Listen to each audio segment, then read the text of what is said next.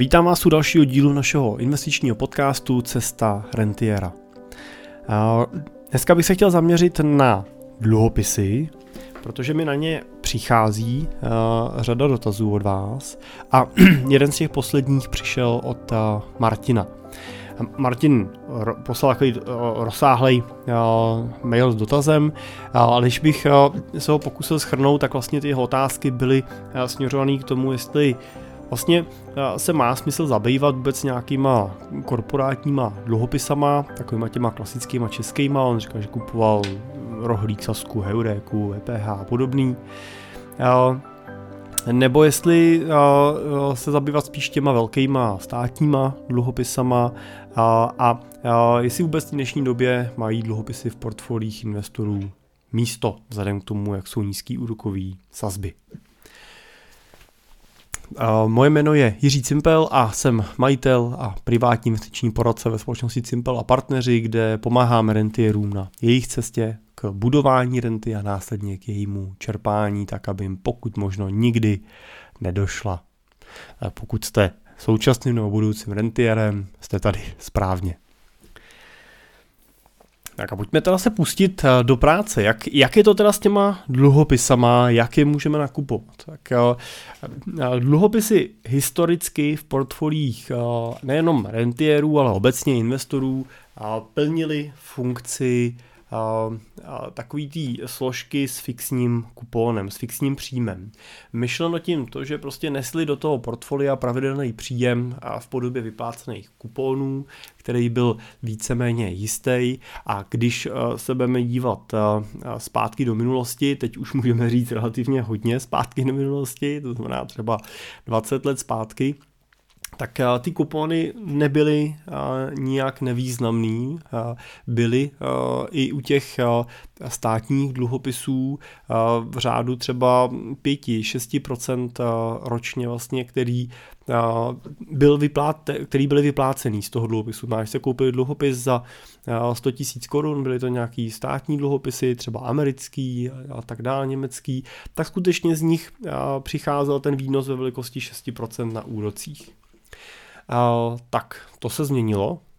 protože v těch posledních 20 letech došlo k snížení úrokových sazeb na prostý minima. Těma minimama myslíme v podstatě nuly. V některých letech to byly i zápory, znamená, že skutečně ty věřitelé i platili těm komu půjčili peníze za to, že jim půjčili, fyzicky jim platili. Dneska už jim ve větší části případů neplatí, ty úroky nejsou záporný, eh, ale to je pouze nominální vyjádření, to znamená pouze v tom, v tom korunovém pohledu na věc. Když ale se na ten pohled podíváme, nebo na tu situaci podíváme eh, s reálným vyjádřením hodnoty těch peněz, to znamená, započteme do toho výnosu inflaci, respektive odečteme od toho kupónu inflaci, no tak zjistíme, že pokud máte nějaký státní dluhopis e, s kupónem 1-2% a porovnáte si to vedle s inflací, která je 5%, no tak jste zjistili, že zase platíte za to, že jste někomu půjčili peníze. Vy mu sice neplatíte v penězích, ale platíte mu v hodnotě té vaší investice, protože můžete říct, že uh, i když ten kupon budete uh, investovat zpátky třeba do nákupu dalších těch dluhopisů, tak uh, s jistotou po třeba těch pěti letech, když vám teda ten dluhopis doběhne a vám jsou ty peníze vrácený, tak s jistotou si za to, co na tom svým investičním účtu budete mít, v tom okamžiku koupíte míň, než si za to koupíte dneska. A to je problém. To je samozřejmě něco, kdy taková investice z mýho pohledu jako nemá nemá pro dlouhodobého investora smysl. Můžeme hledat nějaký smysly pro krátkodobého investora, pro krátkodobý úložení a tak dál, ale pro tu dlouhodobou investici to nemá význam. Takže to se týká těch klasických státních dluhopisů držených právě třeba přes různé investiční fondy a je taky vidět samozřejmě speciálně v tom posledním roce, nebo no, obecně teda v posledních letech, že těmhle fondům se skutečně nedaří. Přinášet nějaký nadinflační výnos. Takže skutečně se tato investice ukazuje jako velmi problematická a ta situace pro ten dluhopis, dluhopisový trh je komplikovaná. Můžeme teda, to jsou ty klasické dluhopisy. U dluhopisů, pokud se teda zase bavíme o těch státních nebo u těch korporátních, tak musíte vzít potaz to, že jsou různý typy. Pro, zjednodušeně můžeme říct, že se používají krátký a dlouhý dluhopisy. To znamená, ta splatnost těch dluhopisů je za mnoho a mnoho let, nejsou výjimkou na tom trhu. Dluhopisy se splatností třeba 20, 25, 30 let. Na druhé straně jsou dluhopisy krátký, to jsou, jsou to většinou nějaký třeba pokladniční poukázky a podobný krátkodobý nástroje, který má ten stát dofinancovává jenom v rámci jednoho roku vlastně tu svoji finanční potřebu, který mají splatnost velmi krátkou v řádu třeba krátkých let nebo měsíců nebo týdnů. Jo, a, a jsou to takový ty úplně bezrizikový vlastně investice, kde a, to riziko tím, že tam je krátká splatnost a dobrý emitent, a by to nebylo splacený, je prakticky nulový. Samozřejmě, že u dlouhých máte větší výnos, u krátkých máte samozřejmě malinký výnos. No do toho vstupují v poslední době velmi oblíbený inflační dluhopisy, což vlastně je dluhopis, který ten kupon, ten úrok nemá fixní, to znamená, neříká vám ten věřitel, že vám bude platit po celou dobu úrok 5% nebo 2%, ale říká vám, že vám bude platit úrok ve výši vyhlašované inflace, a buď je to přesně ta inflace, nebo je to třeba k tomu třeba plus půl procenta nějaký prémie. Pokud to těch půl procenta, jako byly třeba ty první várky těch českých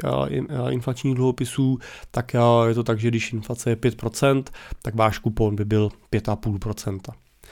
No a to už je třeba pro tu inflační ochranu celkem takový smysluplný, protože máte jistotu, že minimálně ten kupon teda dostanete té výši aspoň té inflace.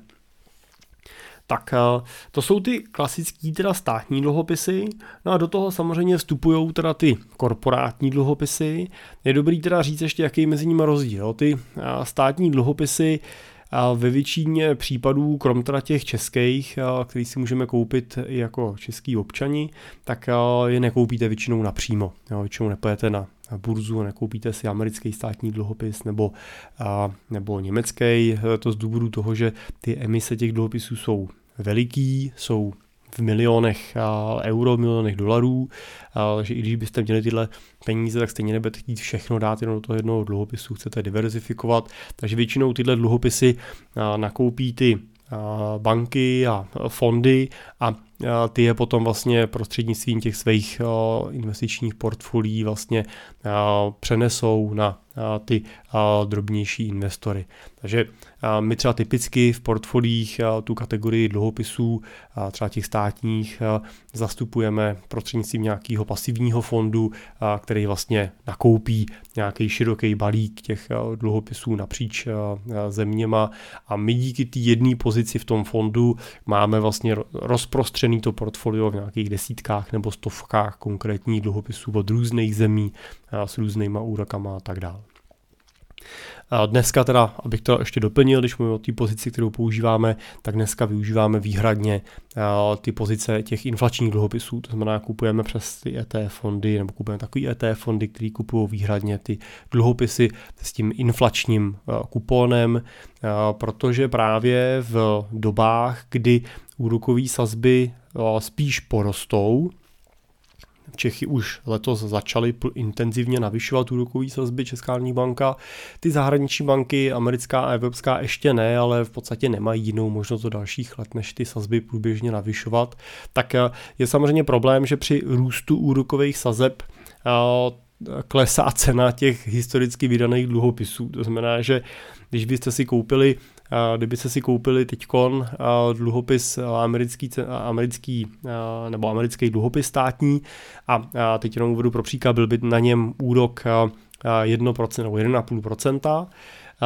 a centrální banka americká by v prosinci zvedla úrokovou sazbu o procento na 2,5% třeba. A ten nový dluhopis by se od ledna vydával za ne 1%, 1,5, ale 2,5%, no tak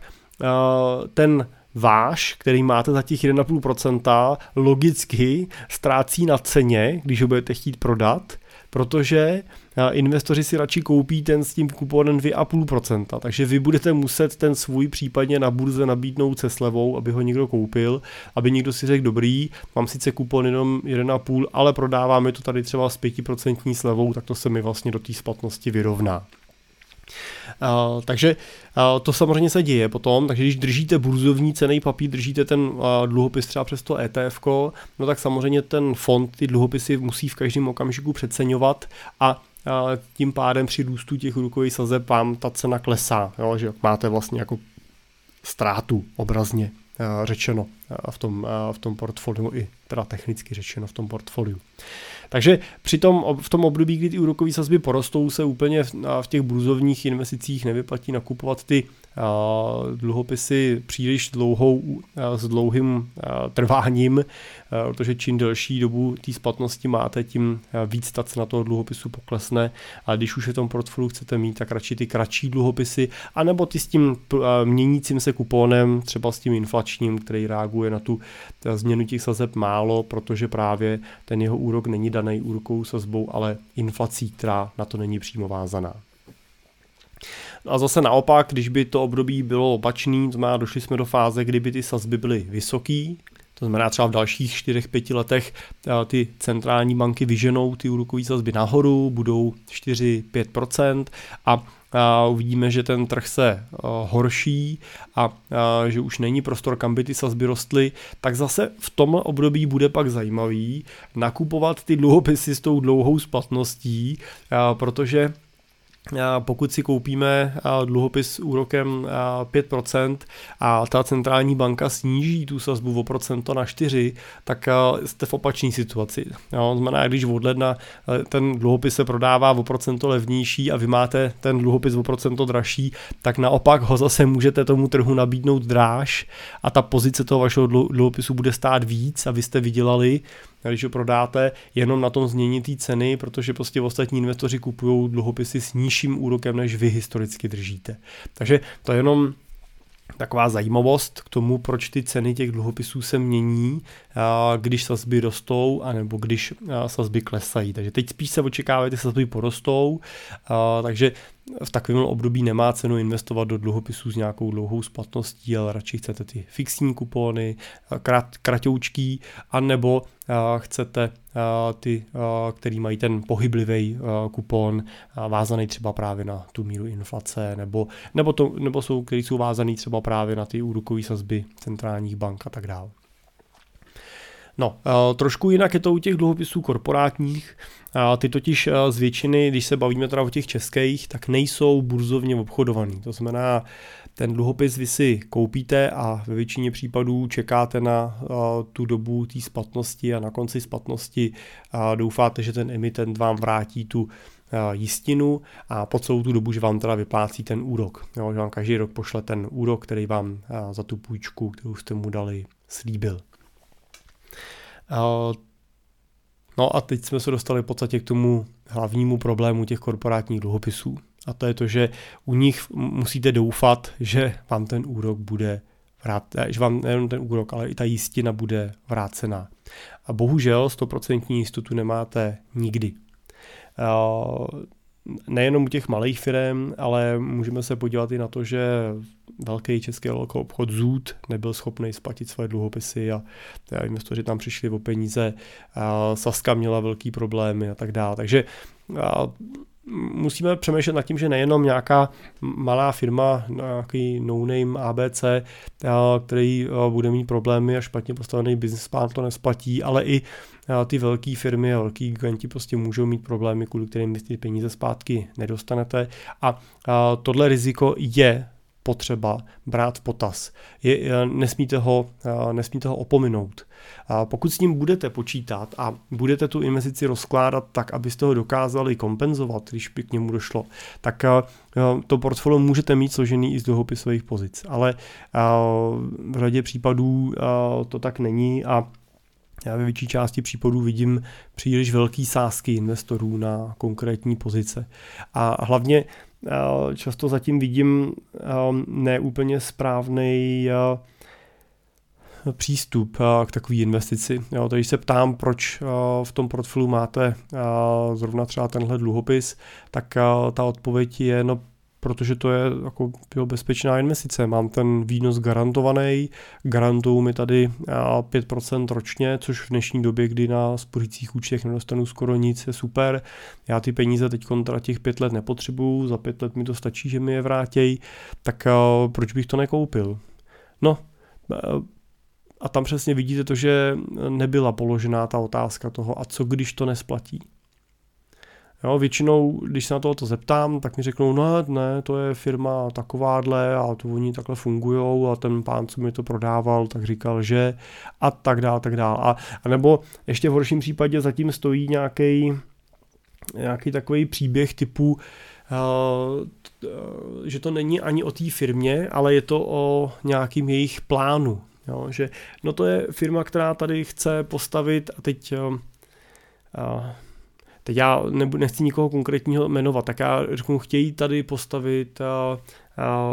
velkou fabriku na výrobu zmrzliny a my jako národ zmrzlinu milujeme a teď máme tady globální oteplování a ty, ty zmrzliny se bude jíst víc a proto oni na tom nemůžou prodělat. Teď berte to, já jsem nechtěl nechtěl vzít příklad žádný, já nevím, bateriový úložiště a podobné věci, aby jsme to nespojovali s nějakou konkrétní firmou, proto jsem použil tu uh, zmrzlinu. Problém ale je, že uh, je to stejná blbost uh, s tím pohledem na tu zmrzlinu, jako s tím, když vám to někdo vysvětluje na, já nevím, na výrobci baterií a podobných věcí. Protože ono uh, nezáleží primárně na tom, jaký trend si ta firma vybrala. Ona si mohla vybrat fantastický trend, ale s úplně blbým managementem, jo, nebo s úplně špatně nastaveným cashflow modelem, nebo s prakticky žádnou jako podnikatelskou zkušeností. A, a v takovým v takové chvíli vlastně se dostáváte jako do černé díry s krásným příběhem. Tak jenom je dobrý si uvědomit, že pokud chcete investovat do nějakého korporátního dluhopisu, tak je důležitý ne, nevyslechnout si příběh někoho, kdo ten dluhopis distribuje, někoho, kdo vám ho prodává, ale musíte jít do toho biznisu té firmy, který chcete ty peníze půjčit a pochopit ten biznis té firmy. To znamená podívat se, kdyby nic jiného, tak prostudovat pečlivě účetní závěrky takové společnosti, podívat se na historické hospodaření, vyhodnotit, jestli půjčujete jestli vůbec půjčujete té dané firmě, nebo půjčujete nějaký ceřiný společnosti, na kterou oni ty prostředky na to financování vyvádějí. A pokud půjčujete nějaký ceřiný společnosti, tak jestli závazky té cené společnosti přebírá ta matka, a nebo ne, a je to jenom schránka, ve který můžou teda skovat případně a, tu, tu pohledávku, kterou nesplatí a tak dále. Takže je tam spousta cestíček a spousta fint, a, který se využívají, a, který, a, na který bohužel investoři potom doplácí a, a který musíte vzít v potaz. Řekl bych, že a jestli někomu půjčuju peníze, anebo jestli kupuju podíl v té společnosti, v tom prakticky není rozdíl. A když budete kupovat podíl, tak budete chtít znát všechny tyhle ty informace, budete chtít znát veškeré ty detaily, budete chtít vidět, do čeho ty peníze vkládáte a u toho dluhopisu by to mělo být stejný. A pokud nejste takový analytiky schopný dosáhnout, tak se do takové investice určitě nepouštějte.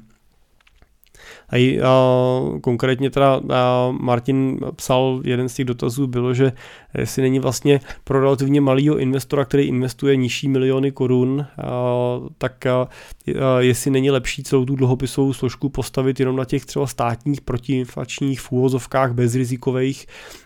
dluhopisech a vykašlat se na tu složku těch korporátních. Myslím si, že jo. Myslím si, že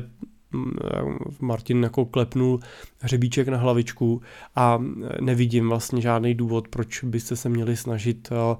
do toho portfolia ty korporátní dluhopisy vměstnat. A myslím si, že ani dokonce pro investora, který investuje ve vyšších desítkách milionů korun, není nutný, aby do toho portfolia tu dluhopisovou složku vsouval. A já ze zkušeností musím říct, že řada těch našich klientů k nám přichází s, se silnou dluhopisovou složkou. Často je to 100% portfolia alokovaný v nějakých dluhopisových anebo směnečných programech. Nechci říct, že nesmyslných, často jsou alokované tyhle ty pozice přes třeba GNT banku, která nemá špatný ty dluhopisové emise, který vydává. Je to určitě lepší varianta, než ty dluhopisy nakupovat a opravdu nějakých přímých prodejců někde na trhu, v většině případů od nějakých no společností, které jsou založený dva měsíce, spravují je 20 letý kluci, nemají žádný účetní závěrky zveřejněný a tak dále, tak tyhle ty emise na tom GNTčku nenajdete. Takže přicházejí s celkem v rámci českého prostředí rozumným dluhopisovým nějakým portfoliem, ale obrovským způsobem si uvědomují i po vývoji těch posledních let, kdy jsme tady měli pády i velkých investičních skupin, jako třeba zrovna ta Arka a tak dále, tak tak si uvědomují, že ta přílišná závislost na třeba zrovna jedné společnosti, která jim to spravuje z pohledu toho třeba GNTčka, anebo i právě to, že jsou veškerýma těma prostředkama v těch dluhopisech prostě přináší do a českých většině případů, nebo tady středoevropských, tak do toho jejich jako už velkého portfolia, často desítkách nebo nižších stovkách milionů korun, tak už přináší příliš velkou rizikovost. To je jedna věc. Druhá věc je, že když pak máte to portfolio takhle velký, a máte tam desítky nebo stovky milionů korun, tak těch pozic, to jsou, to, to, to už ani nebudeme počítat na řádky, ale budeme to počítat na A4, jo, kolik těch různých pozic vlastně v čase máte. A teď samozřejmě ono pak nastává ten problém, že oni vám různě dobíhají, různě jsou teda do, doplácený a, a vy vlastně a se dostáváte do větších a větších fůvozovkách problémů. A teď je to fůvozovkách problémů, větší a větší pracnosti toho, že furt do kolečka vám přibývají třeba nový peníze, generujete zisky z firmy, ty musíte zainvestovat a do toho ty staré peníze vlastně dobíhají ty emise, takže ty zase musíte zainvestovat. Teď vám to portfolio generuje ty kupóny, takže v průběhu času vám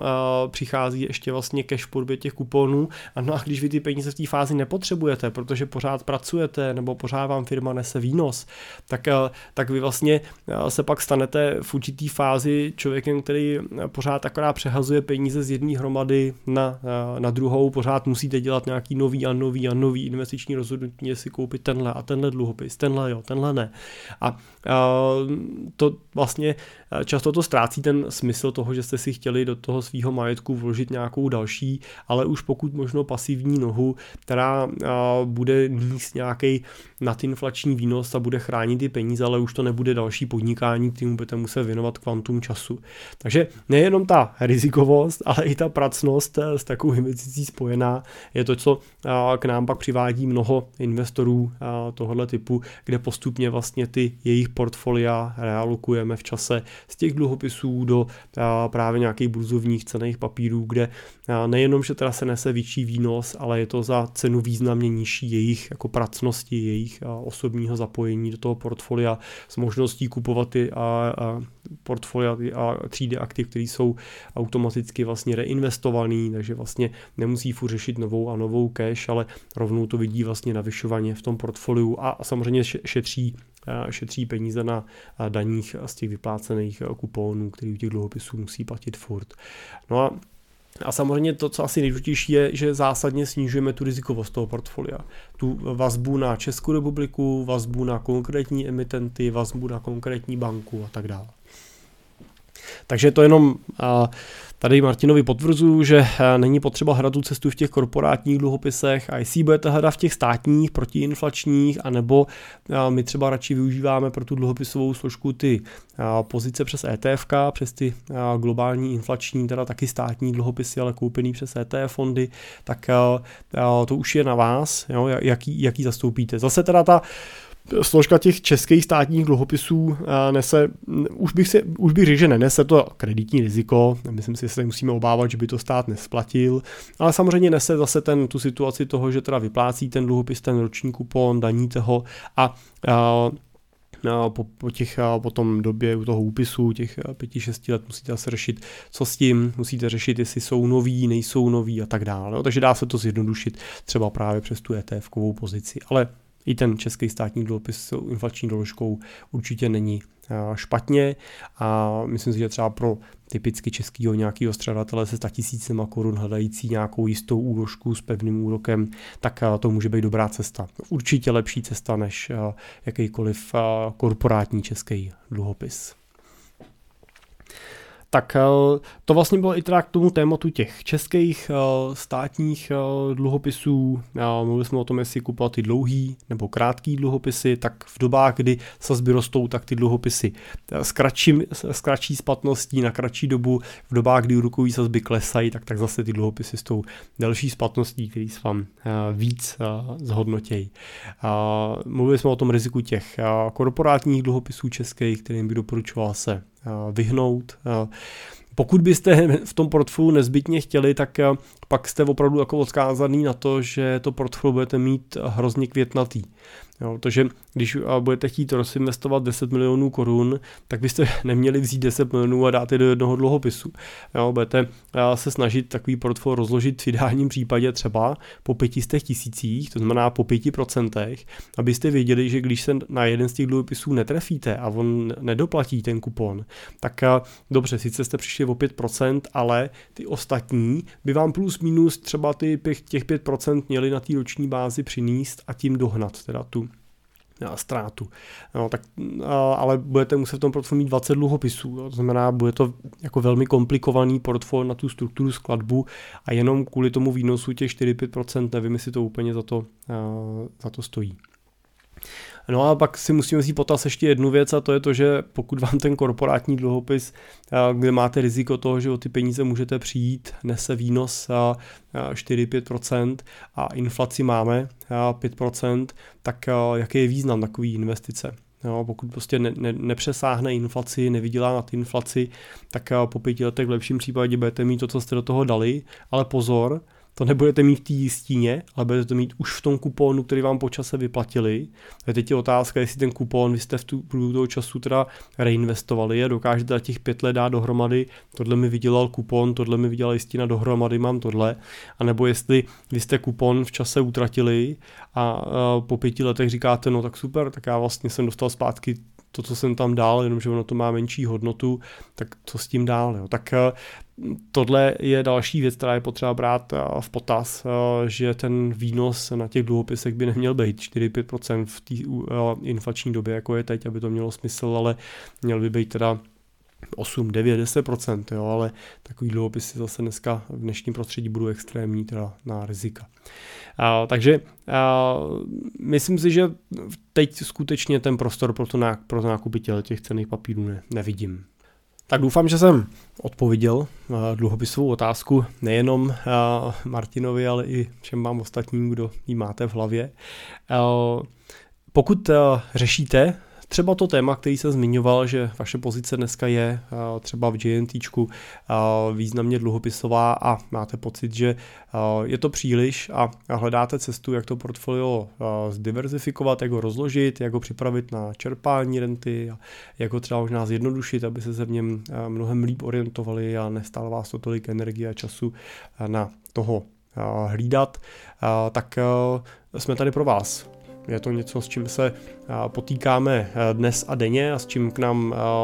naši noví klienti přicházejí a našim stávajícím pomáháme ty portfolia přeskupovat a realokovat, tak se neváhejte ozvat a rádi vám s tím pomůžeme. Tak přeju úspěšnou cestu ať už v dluhopisech nebo v jiných cených papírech a děkuji za pozornost. A pokud se vám ten díl líbil, tak samozřejmě sdílejte, lajkujte a pokud máte sami nějakou otázku, na kterou jsme ještě neodpovídali, tak neváhejte mi napsat. Můžete k tomu využít